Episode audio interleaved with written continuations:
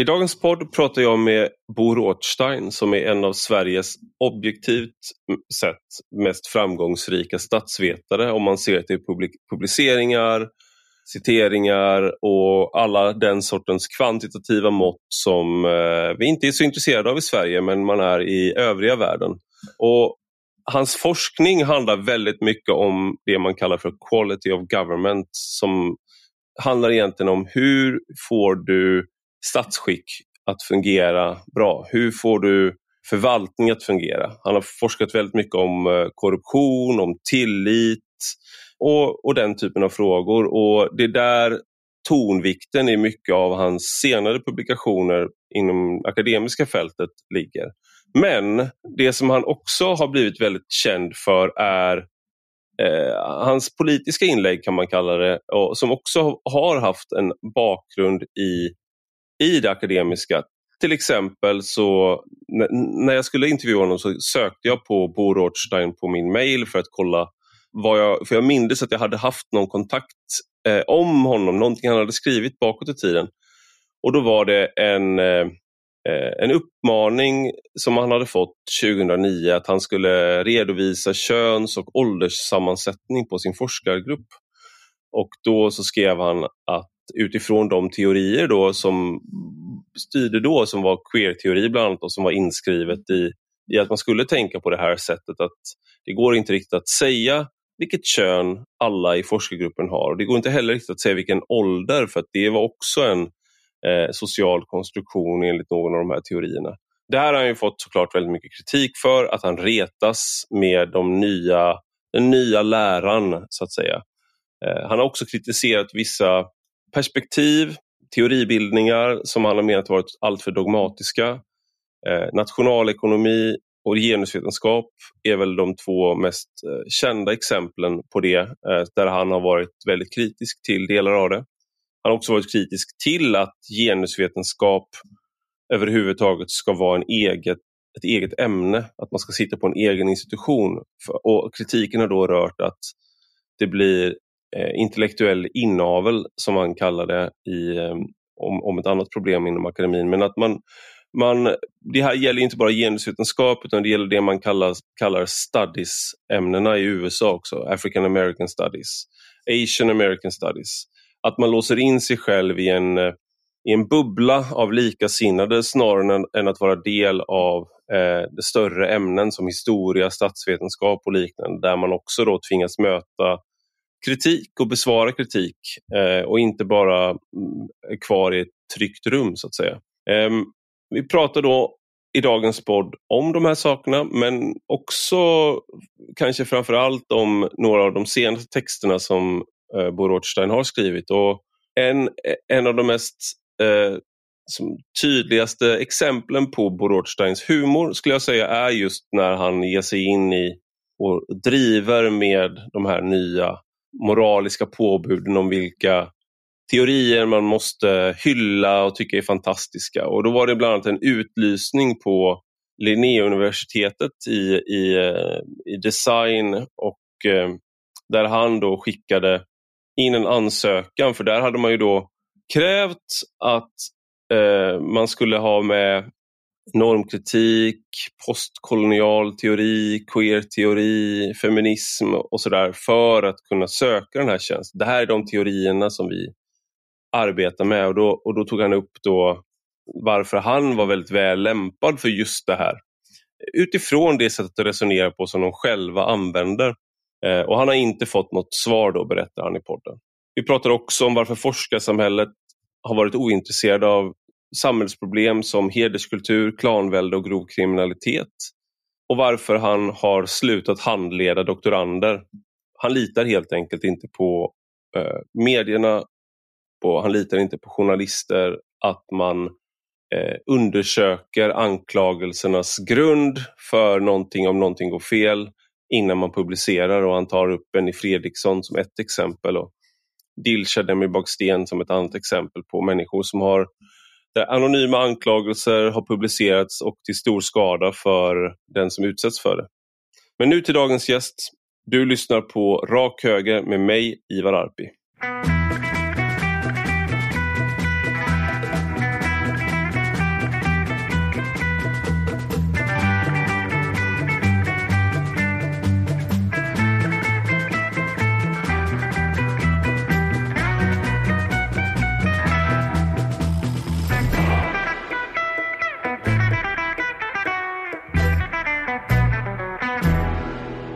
Välkommen Bo Rothstein till Rak Höger.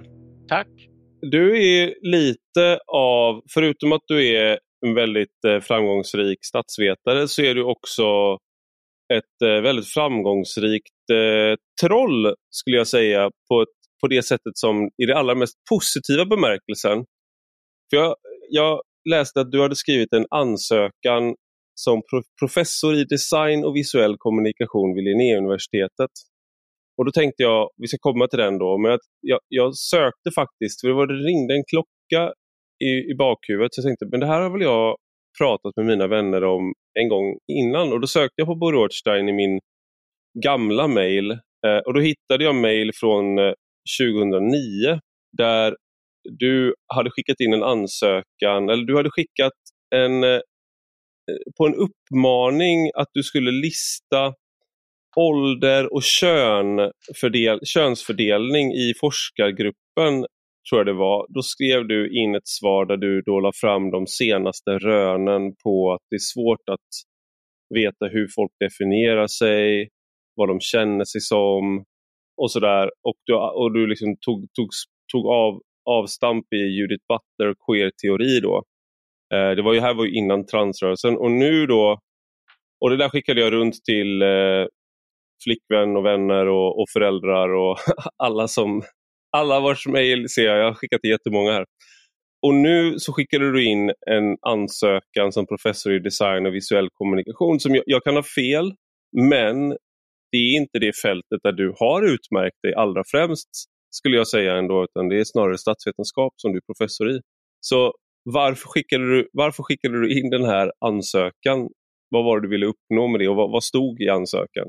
Ja, eh, jag skickade in ansökan efter att ha läst i Dagens Nyheter ett inlägg av Sara Kristoffersson. Mm. Som ju är den person som eh, det protesterade mot eh, på Konstfack att man skulle av politiska skäl byta namn på en utställningslokal. Den skulle inte få heta Vita havet längre eftersom mm. vinet inte var så bra. Vad hon hade sett i den här ansökan, detta är ju precis som du säger inte alls mitt fel, var att man hade då eh, preciserat vilka teorier som eh, den sökande som fick anställningen skulle arbeta. Posttillväxt, eh, feministisk teori, normkritik och, och några andra sådana här. Det, jag tror det var dekolonialism eh, och queer-teori också. Ja, just det. Och eh, alltså, man, det, det, finns, det, det, mesta inom akademin är rätt bra. Folk jobbar hårt och sköter sig och är strävsamma och, och sådär. Men det finns ju ett antal riktiga tokigheter också. Mest inom humaniora och det konstnärliga men också delvis inom samhällsvetenskap och eh, så. Och de här mm. tokigheterna Eh, är av en sån karaktär att det går liksom inte som Sara Kristoffersson försökte göra att bemöta dem eh, med vanliga rationella sakliga argument. Det biter inte alls. Det enda man kan göra med de här generaltokerierna det är att använda ironi och satir och förlöjligande. Så eh, eh jag sökte då den här tjänsten och skrev att eh, jag är en dängare på visuell kommunikation. Jag har gjort oändligt många väldigt tjusiga och flotta PowerPoint-presentationer i mitt liv. Men ja. Det är mycket som rör sig, hoppar och snurrar runt i dessa ja. genomdesignade och mycket visuella presentationer där jag medvetet och synnerligen konstnärligt eh, kombinerar text med bilder, grafer, tabeller, kartor och figurer. Ja, precis ja. så skriver jag. Jo. Mm. Men eh, och sen så var ju då min fråga, alltså jag är ju lite för gammal för att få söka en sån här tjänst men om man nu i en av de här teorierna anser att eh, kön är en social konstruktion så måste ju också ålder vara en social konstruktion.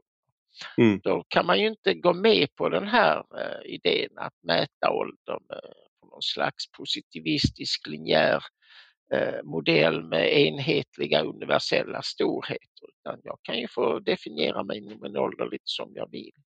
Och sen mm. så sa jag också, jag är en hejare på det här med posttillväxt. Jag har ju studerat den svenska statsförvaltningens tillväxt under 1900-1800-talet och eh, postens tillväxt har ju varit en stor grej här. Alltså. Så posttillväxt mm. kan jag allting om. De menar ju naturligtvis någonting annat med posttillväxt, att vi inte ska ha en, en tillväxt som vi har nu av materiella saker.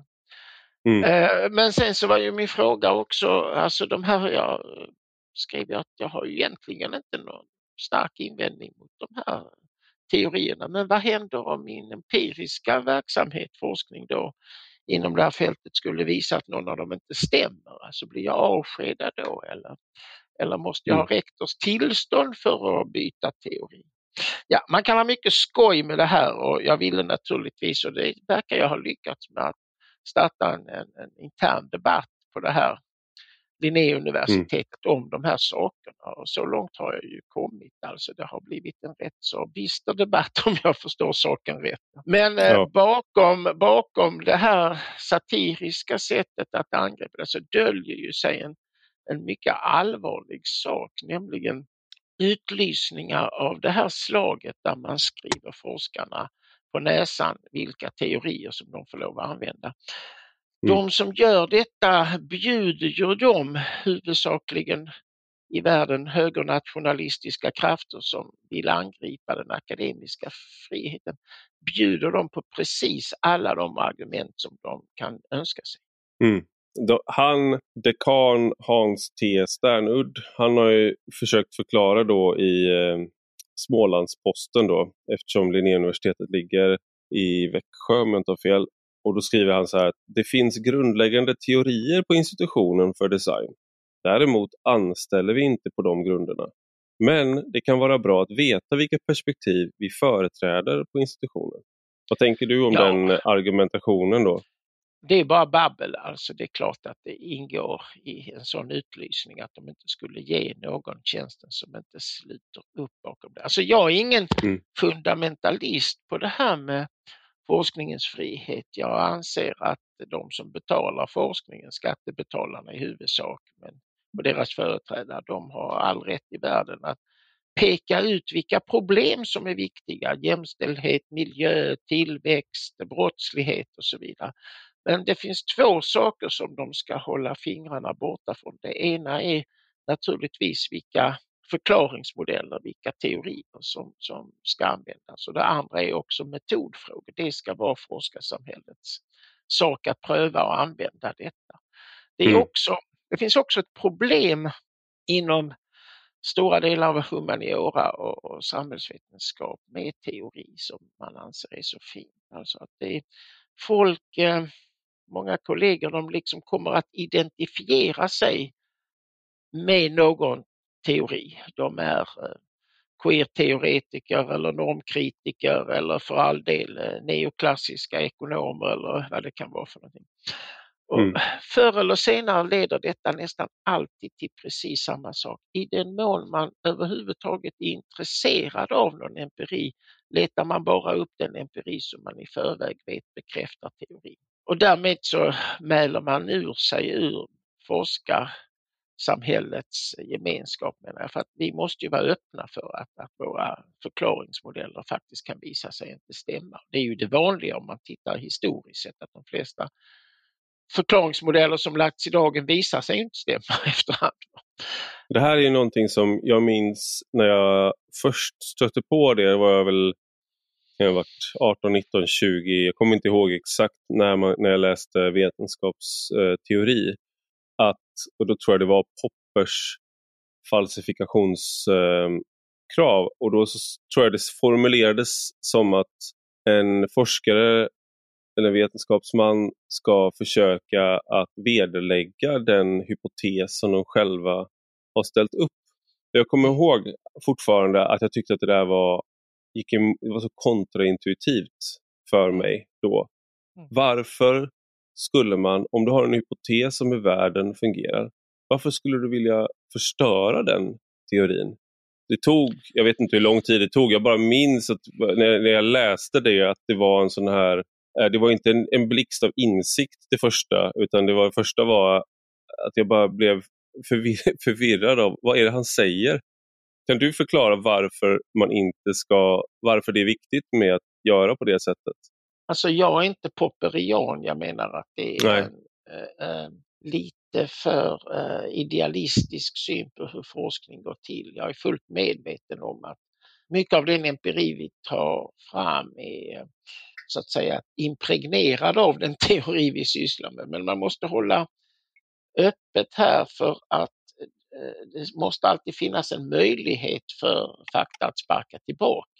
Att, Mm. att, att, att, att man kan hålla den dörren öppen. Alltså det, ja, eh, man ska vara lite formell här så tillhör jag den här skolan som kallar alltså metateoretiskt för scientific realism. Alltså, som Mm. dels bygger på att det finns en verklig värld att forska om utanför våra teorier. Allting är inte teoribestämt. Men Mm. jag är inte positivist på det där sättet att jag tror liksom att forskaren går in och fullständigt eh, oreflekterat eh, eh, bara hittar data som kan falsifiera teorin.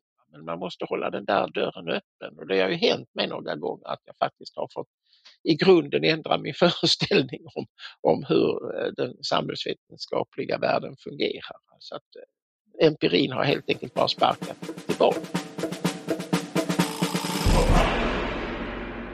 Ibland när man diskuterar de här frågorna om teori och fakta så blir, låter ju teori som att det är någonting som man har hittat på. Det är ungefär som att man, är, man tror på, att, eh, på Gud eller att man har en teori om att eh, så här ser världen ut och att det är liksom oberoende av fakta. Och sen så är då fakta, det är så som världen verkligen är. Och då kan man ibland när man pratar om de här sakerna få som kritik att men jag är inte intresserad av dina teorier, jag är intresserad av fakta. Och då är man på något sätt i en eh, mer positivistisk värld då där du faktiskt kan ta reda på fakta utan att ha en teori bakom vad det är man tar reda på. Men jag, tycker det här är svårt att, att eh, Mm. bena ut. Vad, vad är teorin här då? Om, om du inte då är popperian eller positivist, då, eh, det är väl ett sånt där ord för övrigt som väldigt få själva kallar sig, eh, av vad jag har förstått. Det är, som en, eh, det är svårt att hitta människor som själva säger att de är positivister. Det är väldigt lätt att hitta människor som anklagas för att vara det däremot. Ja. Eh, men eh, vad är, vad är det då, vad är, hur förhåller sig teori och fakta till varandra enligt, eh, enligt ditt sätt att se på det? då? För mig är ju teorier en förklaringsmodell som kan vara mer eller mindre komplicerat hur saker och ting kausalt hänger ihop. Ja, alltså det kan ju vara teorier om tillväxt, eh, hur det är, eller teorier om varför vissa länder är demokratiska eller inte. Det kan ju vara teorier om varför vi har inte riktigt uppnått jämställdhet till exempel. Det finns ju en sån teori, könsmaktsordning kallas den. Mm. Eh, och så vidare. Och så vidare. Eh, så för mig, jag försöker avmystifiera det här med teori, det är helt enkelt en förklaringsmodell. Och då är det till exempel om man ser då en diskrepans mellan hur många manliga och kvinnliga professorer det finns så är en teori att här har vi då en smoking gun, att en, ett, ett utslag av könsmaktsordningen. Eh, om du har den, en förklaringsmodell eh, som, som man kan placera in det i, som då är Mm. könsmaktsordningen. Och, och, eller så kan det vara, eh, om du har en annan typ av, om du inte tycker att det är en rimlig förklaringsmodell, det är inte det som du tror att du ser, så ska du försöka förklara det på ett annat sätt. Men, men så att säga, det enda faktan är diskrepansen så att säga i det här. Det finns en datapunkt, men för att göra den begriplig så behöver du en förklaringsmodell. Ja, alltså jag, jag kan inte riktigt se hur man skulle gå tillväga att arbeta utan förklaringsmodeller när man letar efter empiri. Då, då skulle man bara Mm. famla i mörkret. Men eh, ja, om vi tar just ditt exempel så måste man ju då förklara inom mitt ämne till exempel varför det i den amerikanska statsvetenskapen har funnits så väldigt många fler mycket framgångsrika och dominerande kollegor som är kvinnor jämfört med den eh, nordiska eller nordeuropeiska statsvetenskapen. Och vad är, vad, vad, vad tror du är förklaringen?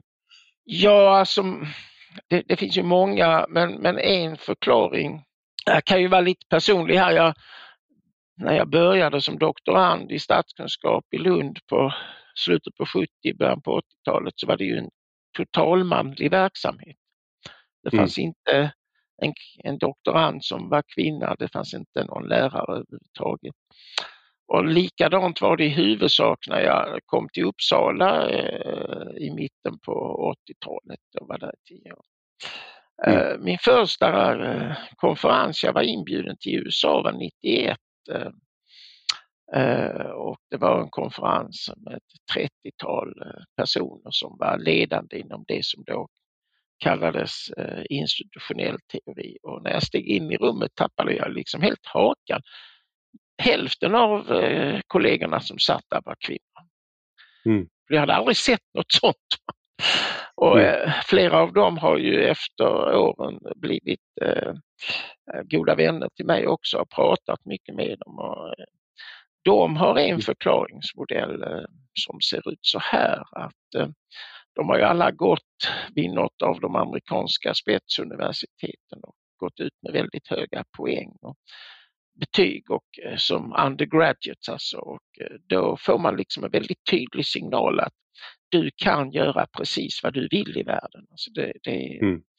Eh, vi har inte haft eh, motsvarande typer av, man får inte säga elit i Sverige, men eh, spets, jag använder ordet spetsuniversitet alltså som mm. istället.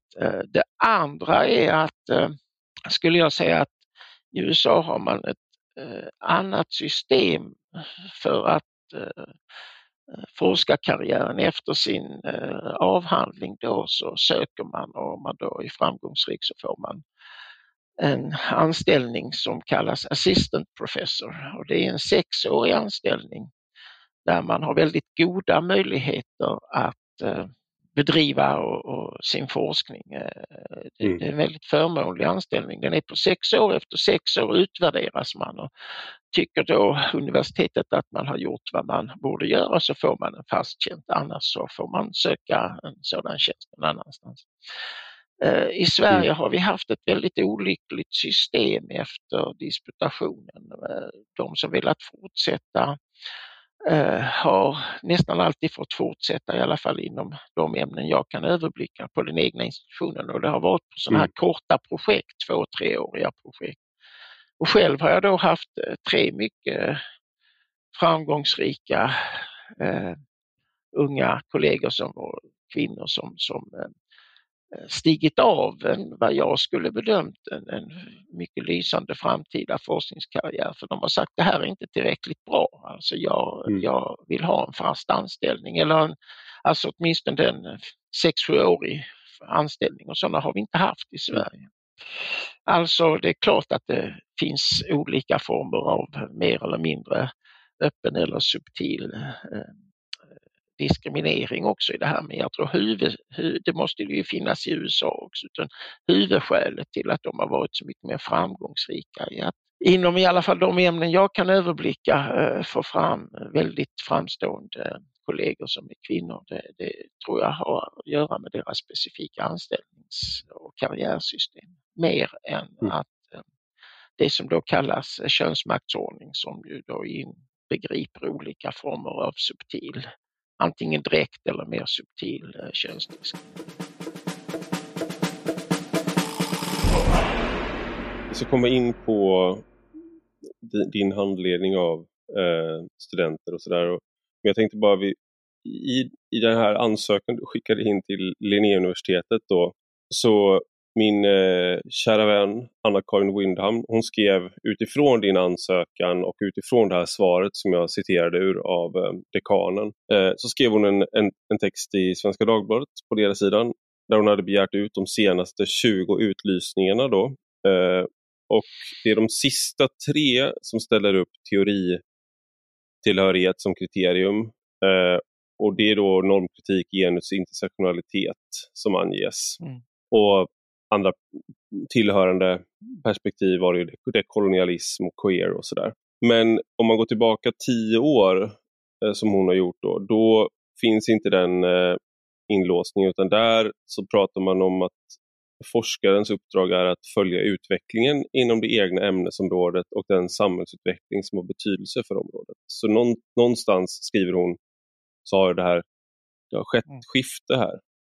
Och då tänkte jag liksom höra med dig, är det här något, skifte som du eh, tror att man kan eh, se det här skiftet eh, mer generellt inom svenska, bland svenska universitet eller är det kanske mer lokalt på liksom, institution, fakultetsnivå eller Linnéuniversitetet? Ja, jag tror det är generellt. Eh, det har precis kommit ut en antologi som heter Hålla huvudet kallt eh, om distanserad engagemang i en uppjagad tid och den handlar om forskningspolitik och en av redaktörerna är min kollega i eh, Uppsala, Libenek Björkman och hon skriver i sitt mm. kapitel att man ser väldigt mycket mer av den här gruppidentiteten, alltså att forskare identifierar sig med olika teoretiska grupperingar och vill gärna driva detta. Alltså, mm. man, det finns en eh, mycket framstående amerikansk eh, forskare, eh, Coleman, Cole heter han, mm. som har gett ut en väldigt fin bok om det amerikanska universitetssystemet. Och eh, han påpekar en viktig sak, alltså det är att det är klart att det finns många hot mot den akademiska friheten som kommer utifrån starka ekonomiska intressen, eh, politisk eh, tryck och så vidare. Men några, skriver han, och jag håller med honom, några av de mer subtila hoten mot den akademiska friheten kommer faktiskt inifrån systemet själv. Och det som då mm. sker i, eh, på Linnéuniversitetet är ett klockrent exempel på detta. Jag ska också lägga till, jag har dragit tillbaka min ansökan eftersom jag nu uppnått vad jag ville uppnå, nämligen skapa den här diskussionen. Men jag har också erbjudit Linnéuniversitetet att utan någon kostnad för dem komma och föreläsa om eh, akademisk frihet och an, an, anslutna problem till detta. De har inte svarat. Nej, det här är väl också, det här är också en, eh, att de inte svarar på det. Jag, nu är det såklart att du, jag, jag kallar dig troll i inledningen och då menar jag det med, du är hederstroll, alltså du är ju eh, du är professor i, i trollskap också kan man säga. att eh, det är inte, Du gör det med ett syfte, inte bara för att skapa en reaktion. Så man, men jag kan förstå liksom, att folk blir, blir su, sura och sådär. Men en intressant aspekt här är ju att om man kollar på de som eh, arbetar med eh, det vi kallar värdegrund eh, och, och alla liksom, hur man ska implementera diskrimineringslag, jämställdhet eh, och mångfald. Eh, sådär. De som kommer och föreläser, alltså den, de föreläsningarna som köps in, de kurserna som köps in och eh, det sker alltid i regel, vad jag har kunnat se, eh, någon får gärna höra av sig och bevisa att jag har fel, men de konsultbyråerna och de människorna som jobbar med de här frågorna har de här perspektiven. Det är inte eh, så vanligt att en person, nu kanske du faktiskt har varit någon som de, man har tagit in för det, men det är inte så vanligt att en person som Bo Rothstein kommer och eh, hjälper en myndighet med vilken eh, värdegrund de ska ha, eh, utan det är vanligare att man tar, och det får ju absurda konsekvenser. Jag pratade med, med en professor i ett sam, samhällsvetenskapligt ämne som eh, arbetar med eh, frågor om mångfald eh, och eh, det är hans fält och då har de en internationell forskarmiljö där eh, de har internationella, liksom, de främsta inom, eller några av de främsta inom de, det här fältet som de har haft, haft möjlighet att eh, få, kom, få till Sverige, till det här lärosätet. Men eftersom det kommer ett centralt påbud eh, från politisk nivå först som filtreras ner att man ska certifieras enligt mångfald så behövde de här professorerna bli certifierade av 20-åringar som kom från en konsultbyrå i de perspektiven där de själva är forsknings... De tillhör liksom de främsta och mest citerade forskarna. Och Det är ju såklart absurt, och, eh, men det där är, det är en... Eh, det finns en konstig slagsida här. Så det, på ett sätt så är det såklart eh, roligt att, eh, att de inte kommer, de kommer antagligen inte ta dit dig för att föreläsa om akademisk frihet. Men om man tänker bara ta ett steg tillbaka, så varför inte? Varför skulle de inte ta in dig att föreläsa om det? Ja, det finns en annan sjuka inom akademin, inom universitetsväsendet som man kan kalla för akademisk tribalism, alltså att man där är intresserad av att eh, ta in kritiker. Eh, jag har ju under 25 år varit ansvarig för vårt högre seminarium, forskarseminarium mm. på den här institutionen. Och då haft som princip att om någon skulle kritisera vad vi sysslar med här på statsvetenskapliga institutionen i Göteborg, valforskning eller någon annan, så ska de omedelbart bjudas in och vi ska ha ett, eh, ett upplyst eh, seminarium så att vi åtminstone reder ut vad det är vi är oeniga om. Ja, jag kan räkna också, vi är ju inte särskilt eh, eh orienterade åt det som kallas postmodernism. Men jag har haft några av landets främsta postmodernister här.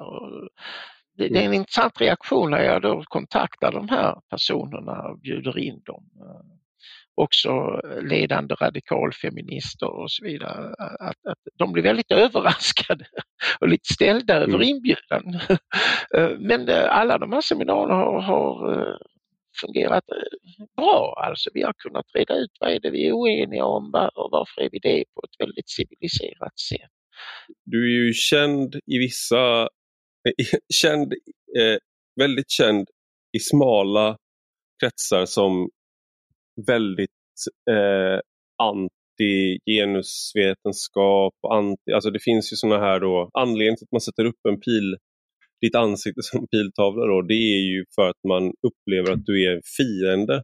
Men någonting som du har gjort är ju att du egentligen har kritiserat nationalekonomin, en specifik, en specifik teoribildning inom nationalteorin och att sagt att det här är inte, är inte rimligt eh, om man ska hårdra, om jag har förstått det rätt. Det är inte rimligt att den här teorin är så dominerande och att kritik inte kommer fram och det finns brister och det är liksom, den har för stark ställning. Eh, det, blir, det blir confirmation bias. Eh, jag kanske sammanfattar kritiken fel nu. Men det var ju snarare människor som befann sig eh, på många sätt eh, till, hö till höger i debatten, om man ska, även om akademin inte helt motsvarade politiken där, så är, mm. så är ju det någonting som, där var många i vänstern väldigt glada över, över, över, din kritik. Och jag minns att eh, när jag tog upp saker du hade skrivit för ungefär tio år sedan. Då, eh, när du skrev när du pratade om ålders och könssammansättning i din forskargrupp eh, och skämtade och drev med det. Eh, när jag tog då upp med människor som var liberaler, tog upp ditt namn, då var ju de ju, tyckte de att han är ju galen. Han är ju galen. Han tror inte på ekonomi. liksom. Så att då hade, du var ju liksom inte så populär bland de jag kände eh, i den mer vad ska man säga, marknads, eh, liberala eh, delen av det politiska spektrat heller, ska jag säga där. Men är, är, vad, är, ja, vad förenar mig... då? Vad förenar... Ja, mm. låt dig. ja, alltså för att börja med genusforskning. Jag är inte generellt kritisk, aldrig varit det mot genusforskning. Tvärtom har jag ju nog haft med ett genusperspektiv i alla mina stora projekt de senaste åren. Jag tycker att det är ett eh, Alltså ett, om man, jag använder hellre ordet köns, könsperspektiv. Att, att det ger väldigt mycket. Det, min kritik har snarare riktats mot att det här bör då inte organiseras i form av särskilda genusvetenskapliga institutioner och utbildningar utan det här perspektivet bör vara, vara en naturlig del av, av den vanliga eh, forskningen så att säga alltså den här idén om att separera den här forskningen till särskilda institutioner. Eh, någon måste ju, det leder ju i praktiken till eh, könssegregering. Det blir ju en slags moderna flickskolor av det hela. Och någon måste ju förklara för mig hur mer könssegregering ska leda till mer jämställdhet. Det har jag aldrig hört någon förklaring. Inom, mm. inom just den specifika forskningen som jag har bedrivit här de sista nästan 20 åren som, som går under den här benämningen Quality of Government, Quality of Government-institutet. När man jämför samhällen och försöker förklara varför graden av korruption varierar så mycket, så är en av de tyngre förklaringarna att ju mer kvinnor man har i, på ledande poster i det politiska systemet, desto lägre är, är korruption. Mm. Eh, och eh, har en, en, en, märklig erfarenhet. Jag berättar inte, det är mina kollegor här som eh, eh Helena Stensöta, Lena Wängnerud, Amy eh, Alexander som har tagit fram det här så jag ska inte liksom, ja, men jag har stött den här forskningen och varit, liksom, den har ingått som en väldigt viktig del i vad vi har hållit på med här. När jag berättar om det här forskningsresultatet när jag är ute och föreläser så blir mina feministiska vänner, jag trodde de skulle tycka det här var väldigt intressant och viktigt, men de blir rätt nervösa. De gillar det inte. Och det, till min överraskning och, och eh, ett skäl är att de luktar essentialism, alltså att det här skulle mm. innebära att män och kvinnor är essentiellt olika. Alltså mitt mm. svar på det här är, jag vill inte lägga mig i om det här är nature eller nurture, men titta i vilket fängelsesystem du vill i världen, öppna detta och kolla vilka som sitter där för grov brottslighet så ska du se att 96 procent är män. Eh, korruption är också en illegal verksamhet nästan alltid. Varför skulle vi inte se samma sak där? När det gäller nationalekonomi så är jag ju inte eh, en kritiker av nationalekonomi generellt utan det är en specifik del av nationalekonomin som utgår från att alla individer bara är rationella nyttomaximerande egoister mm. som jag varit kritisk mot. Och jag har varit kritisk mot det på två punkter. Dels att det inte stämmer empiriskt.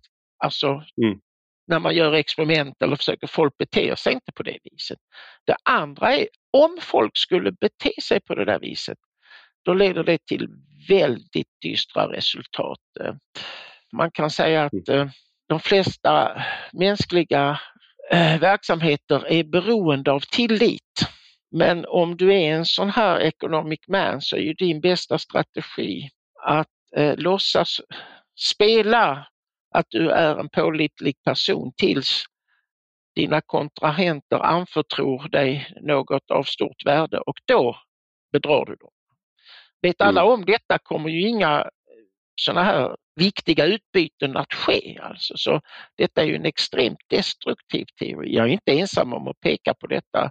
En annan som pekar på detta till exempel Elinor Rostrom, den första kvinnan som fick Nobelpriset i ekonomi. Mm. Eh, man, det, det, bästa uttrycket finns på engelska. The participants will outsmart themselves into a suboptimal equilibrium. Det är väl det vi ser inom partipolitiken höll jag på att säga. Till där exempel. Människor, ja. Eh, ja. där människor är otroligt svekfulla mot varandra och går bakom varandras ryggar. Och eh, det, är en, det, det är väl därför man ibland kan känna att när, även när eh, en sån som Donald Trump, oavsett vad man tycker om eh, hur han är. När han sa drain the swamp så tror jag att det hade en resonans hos väldigt många. Sen att han själv är en av de absolut sämsta och mest omoraliska människorna som jag sett eh, i är, en annan fråga. Men just drain the swamp, ja, men det kan man, jag tror det hänger ihop med eh, den här korruption, det har vänskapskorruption och det har också det här att människor liksom som är då satta att agera för det allmännas bästa. Man upplev, många upplever att i alla fall i USA men även i andra länder, att de agerar istället för sitt eget bästa på olika sätt. Mm. Alltså generellt är jag ju en stark vän av en, det jag kallar en välreglerad marknadsekonomi. Jag mm. har ju skrivit rätt mycket om varför jag menar att idéer om löntagarfonder och planhushållning är fullständiga återvändsgränder. Själv kallar jag mig för en Eh, en liberal socialist alltså. Med mm. betoning på både liberal och socialist. socialist du betyder... maximera, att du försöker alienera maximalt antal människor med ett enda med två Ja, begrepp. alltså socialist i den bemärkelsen att jag anser att vi har alldeles för få företag som ägs eller styrs av de anställda i, mm. i Sverige. I USA till exempel har man ju väldigt mycket mer sådana företag som också är väldigt framgångsrika. Mm. Eh, eh och eh, ja, de kallas ESOP-företag, Employment stock option plans. Alltså i, i USA arbetar 10 miljoner löntagare i sådana företag. Det finns 7000 mm. varav 4000 är helägda av ja, de som arbetar i företaget. Alltså. Mm. Och I USA, I USA kan de anställda köpa sitt företag utan att behöva satsa några egna pengar därför de kan använda företaget som säkerhet, ungefär som när man köper en bostadsrätt. Alltså. Man mm. använder bostadsrätten som säkerhet för lånen. Men i Sverige det är rättsligt förbjudet. Sverige är faktiskt det land i Europa som har de sämsta, sämsta eh, förut, institutionella förutsättningarna för att sådana här personalägda, personalstyrda företag ska kunna utvecklas. Apropå då tillit och eh, vara rationell så skrev du förra året en artikel om med rubriken Därför slutade jag handleda doktorander. Och då frågar man ju sig, då, och i den texten så går du också eh, in på hur eh, medier hanterar anklagelser som kommer fram mot en person och den skada det kan åsamka människor även när man sen kanske blir rentvådd juridiskt. Ingen rök utan eld och liknande. Just nu så har vi ju ett pågående fall i offentligheten som är otroligt väl och som är otroligt omskrivet. Och Det är då mellan två eh, kristdemokratiska toppar där den ene anklagar den andra för att ha mm, utsatt henne för sexuellt eh, övergrepp eller sexuella trakasserier för nio år sedan. Mm. Och det är, först nu det polisanmäls men det är då otroligt liksom, stort och vi vet ännu inte vad som kommer komma ut på andra sidan. Men eh, extremt många spekulerar hejvilt eh, i sociala medier. Men är det här, var det här liksom, är det metoo som ligger bakom Nej, beslut? det började, Nej. det började faktiskt tidigare. Jag blev varnad av fyra mycket framstående publicister, faktiskt två var chefredaktörer, jag vill inte nämna deras namn, att jag tog alldeles mm. för stora risker. Att det fanns eh, grupper som gärna skulle se att jag blev, som de sa, nitad på något sånt här. Mm. Den kritiken du tar upp då var att, eh, som du säger, att du skriver i texten där, att de har otillbörligt att du kritiserade socialdemokratin för att otillbörligt politisera den svenska samhällsvetenskapliga forskningen. Eh, och ja, också då kritik av särorganisering, det vi har varit inne på, särorganiseringen mm. av genusforskning. Då. Ja, det väckte väldigt ont blod alltså. Jag fick då eh, klara indikationer på att det fanns eh, liksom, i de här kretsarna som jag kritiserat planer på att jag skulle verkligen sättas dit. Nu har jag klarat mig, märkligt nog, men det är också en kritik av journalistiken. Man såg det väldigt tydligt i den drev som riktades mot Benny Fredriksson till exempel. Eller mm. senare då mot eh, Dilsa Demirbars Sten, alltså där det, det, det, blir en grupp som, som anklagar en person i en maktställning som då Demi Sten eller Fredriksson för en mängd otillbörligheter. Mm. Och, och, och, vad journalisterna då gör det är att de tar de här anklagelserna som fakta i målet. Va? Det mm. finns inte en uns av källkritik. Ligger det någonting bakom det går det att belägga utan det är bara de här personernas vad ska man säga, subjektiva upplevelser. Va? Jag är kränkt, jag har inte fått det, eh, jag har blivit tittad lite konstigt på, alltså, som mm. kommer fram. Och mot det är, en person, om detta skulle inträffa, i princip försvarslös med den journalistik vi har. Det rimliga är ju om ett sånt där eh, upprop startas som det gjordes mot Fredriksson, att journalisterna går in och undersöker, finns det någon grund för de här anklagelserna? Men det gör de inte utan de bara liksom rapar upp dem och sen förstärker de. Ju. Benny Fredrikssons fall fick ju en extremt tragisk utgång. Eh, mm. Eh, där, där det ju finns vissa framträdande journalister och publicister idag som har, man måste säga, har blod på händerna. Du kallar det lynchningsjournalistik? Ja, det måste man säga. Det är, det är alltså ett lynchdrev som sätts igång. Va? I Benny Fredrikssons fall visade det sig, det fanns ju klart alltså i på en teater finns det alltid folk som är sura för de inte får de roller de vill. Va? I, en, i en mm. Eh, organisation finns det alltid folk som inte tycker att de får den uppskattning och de förmåner eller de befordringar eller de arbetsuppgifter de tycker. Mm. Eh, det är en kritik mot hur den här drevjournalistiken har utvecklat sig som, som jag tycker är otroligt obehaglig. När man till exempel granskade de anklagelserna som riktades mot Ilsa Temi Barsten och berättarministeriet fanns ju ingenting kvar. Va? Men mm. går DN ut och ber om ursäkt eller försöker rätta det? Nej, inte ett pip alltså. Så äh, den här drevjournalistiken är en väldigt obehaglig sak tycker jag. Nu hade vi ju en, eh, det är ju inte, alla fall har unika drag men det finns också likheter. Mats Löving begick ju jag ska inte spekulera, jag, tror inte att, jag vet inte om man har konstaterat att det var ett självmord men man utesluter brott och han, mm. han anklagades för att han hade varit eh, gynnat då en kvinnlig anställd som var under hans, eh, som han hade, han hade som han stod över i hierarkin, hade gynnat henne otillbörligen och de hade haft en relation.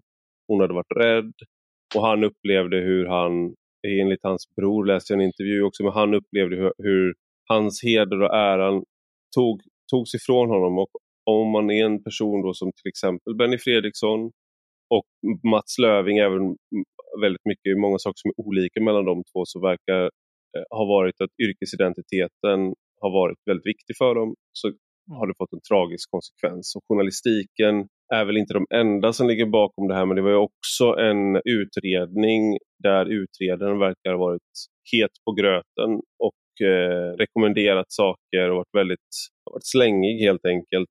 Och där, det, det ställer ju frågor direkt om hur man, och den, den eh, presskonferensen direkt sändes då.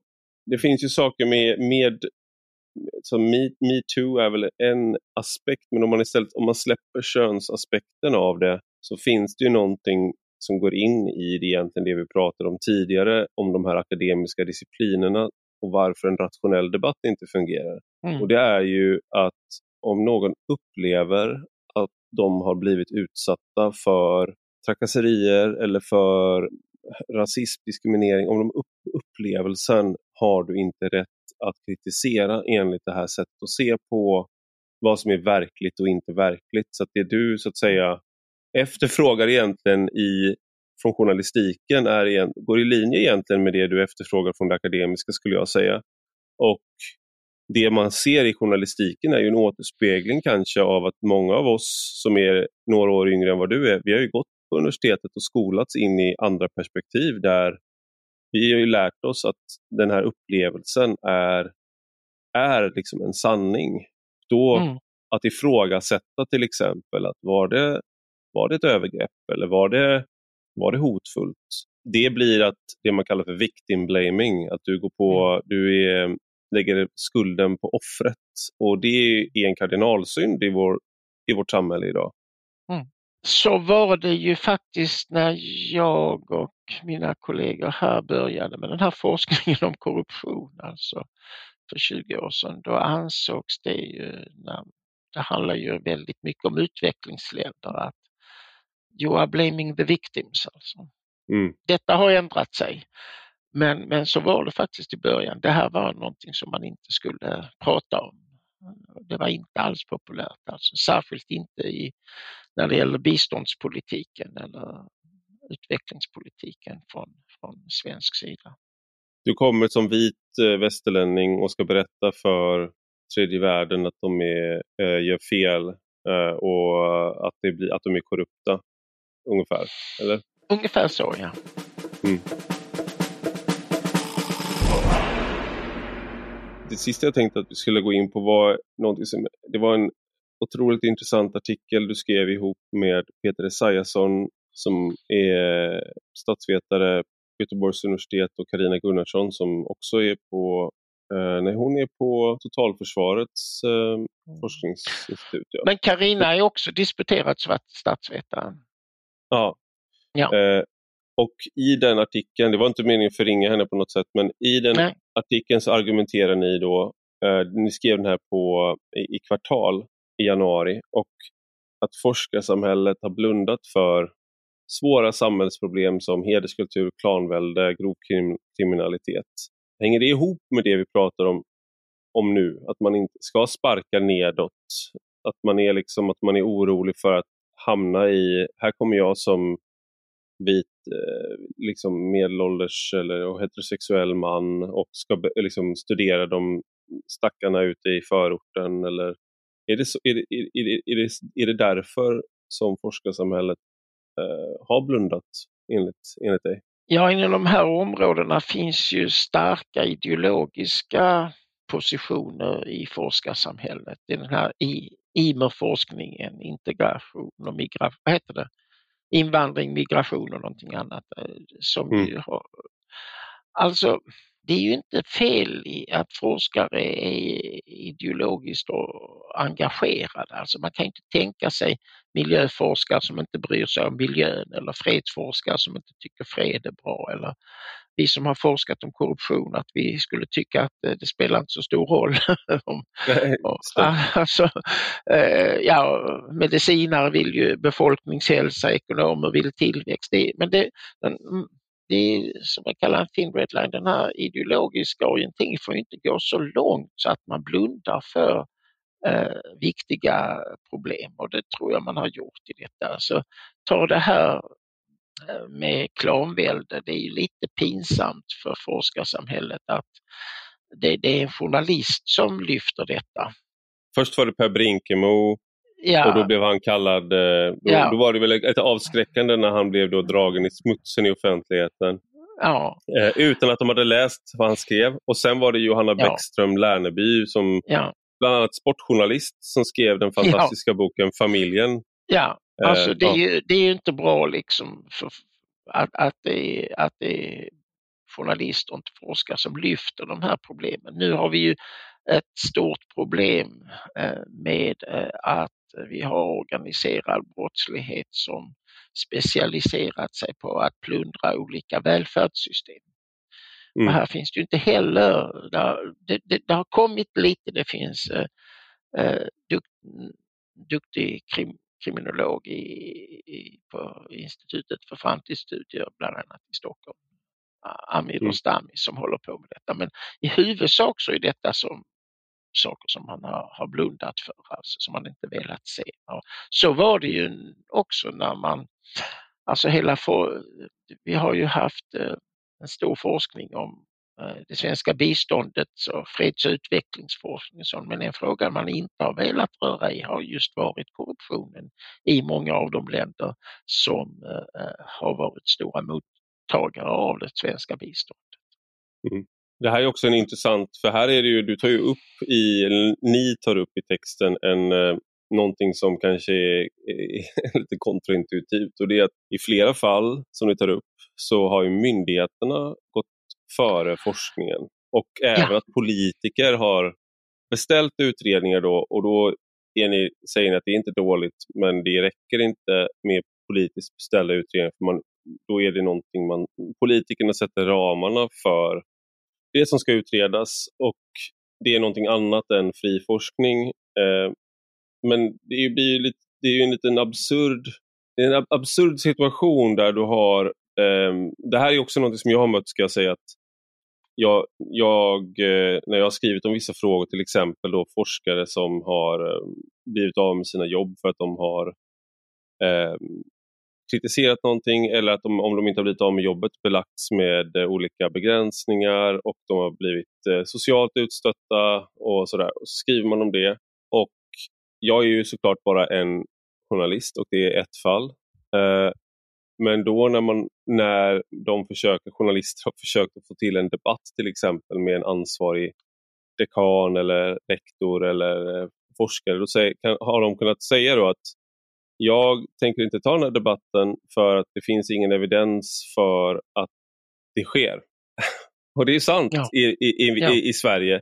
Mm. Eh, eh, men det, det, är också selektiv diskussion för att det var inte så någon reagerade på till exempel då när DN och Matilda Gustafsson eh, eh, la fram de här vittnesmålen om eh, den så kallade kulturprofilen eh, som då hade begått övergrepp i den här klubben och kopplingarna till DN Kultur och allt det där. Då var det väldigt få som sa att det här är bara, här är bara mm. anekdoter.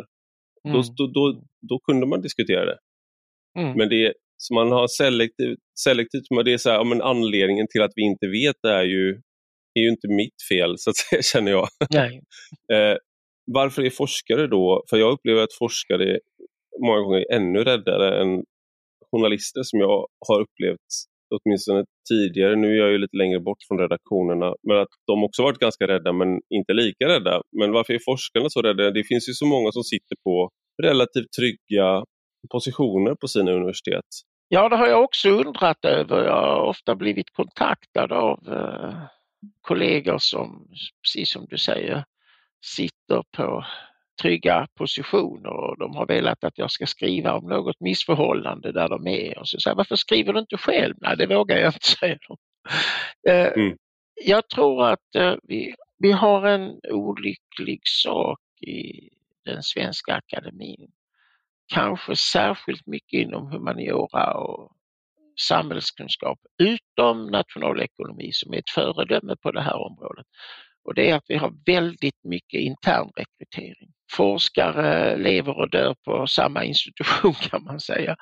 Eh, och eh, det blir en väldigt eh, konserverande och stark inriktning mot konformism och att inte liksom känna att man, man avviker, att man eh, står utanför den här varma lokala gemenskapen på den egna institutionen. Mm.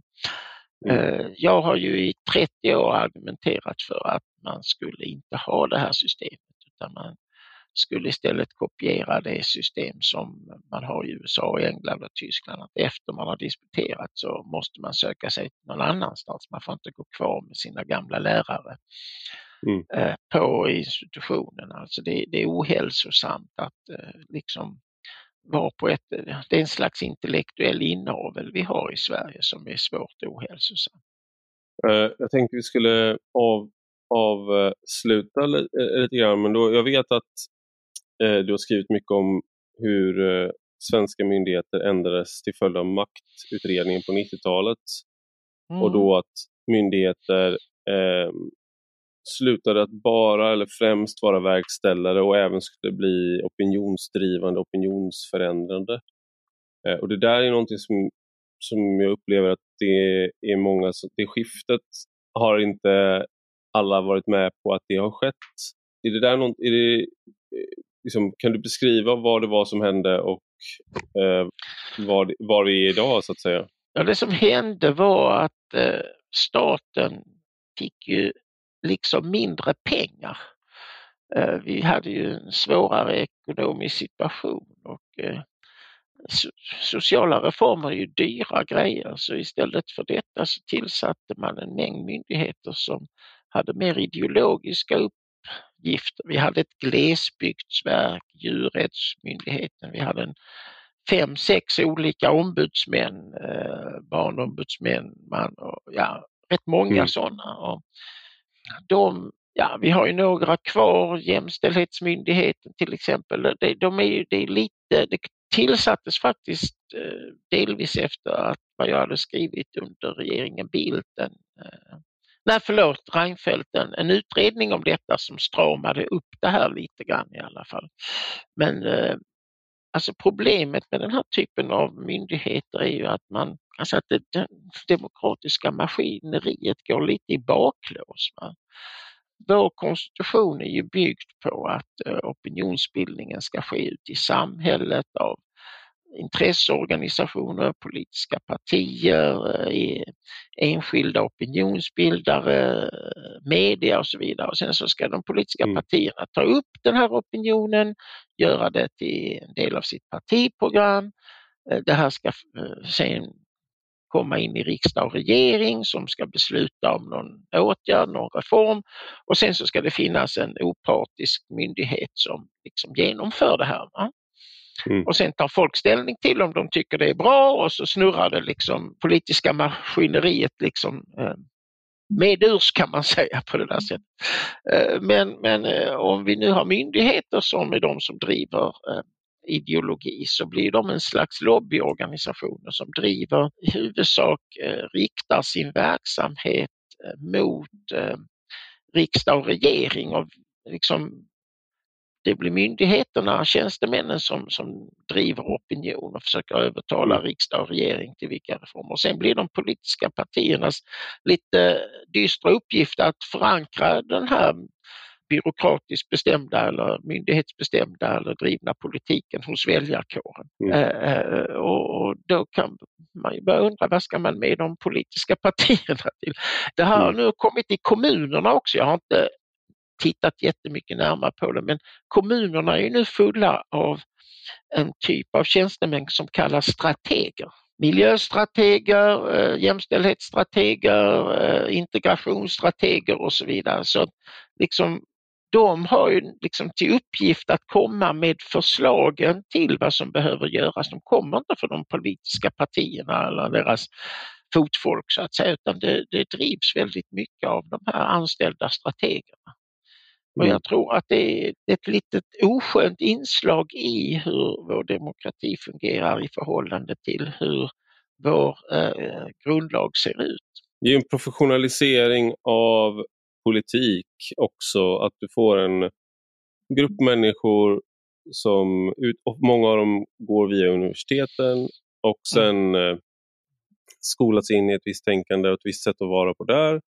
Sen går man ut och så får du betydelsefulla maktpositioner på lokalt eller centralt och då som på något sätt blir mer isolerade eller eh, skyddade från eh, påverkan från så att säga människorna som eh, röstar, alltså medborgarna. Ja. ja, alltså det blir ju lite tungt om man som enskild medlem ska engagera sig i ett parti för man möter ju inte bara då de heltidsanställda politikerna som, utan man möter ju också hela deras entourage av kommunikatörer, eh, politiska sekreterare och den här typen av eh, tjänstemän som, som driver frågorna. Och det är inte så lätt för de som engagerar sig i ett politiskt parti att hävda sig mot, mot den här eh, grupperingen. Nej. Stort tack Bo Rothstein för att du var med i Rak Höger. Ja, jag hoppas jag bidrog med lite rak vänster. det gjorde du alldeles säkert. Och stort tack till dig som har lyssnat. Gå gärna in och skriv en recension på Apple Podcasts eller i den app där du lyssnar på podden. Och detta är alltså en del av en större publikation på Substack med samma namn som podden. Och den som prenumererar där kan även ta del av de texter jag skriver. Gillar man det man läser och hör får man gärna bli betalande prenumerant för 5 euro i månaden eller 50 om året. Då får man ta del av lite exklusivt extra material också. Du hittar rubbet på ivararpi.se. Och har du några frågor eller synpunkter kan du alltid mejla mig på ivararpi Vi hörs igen.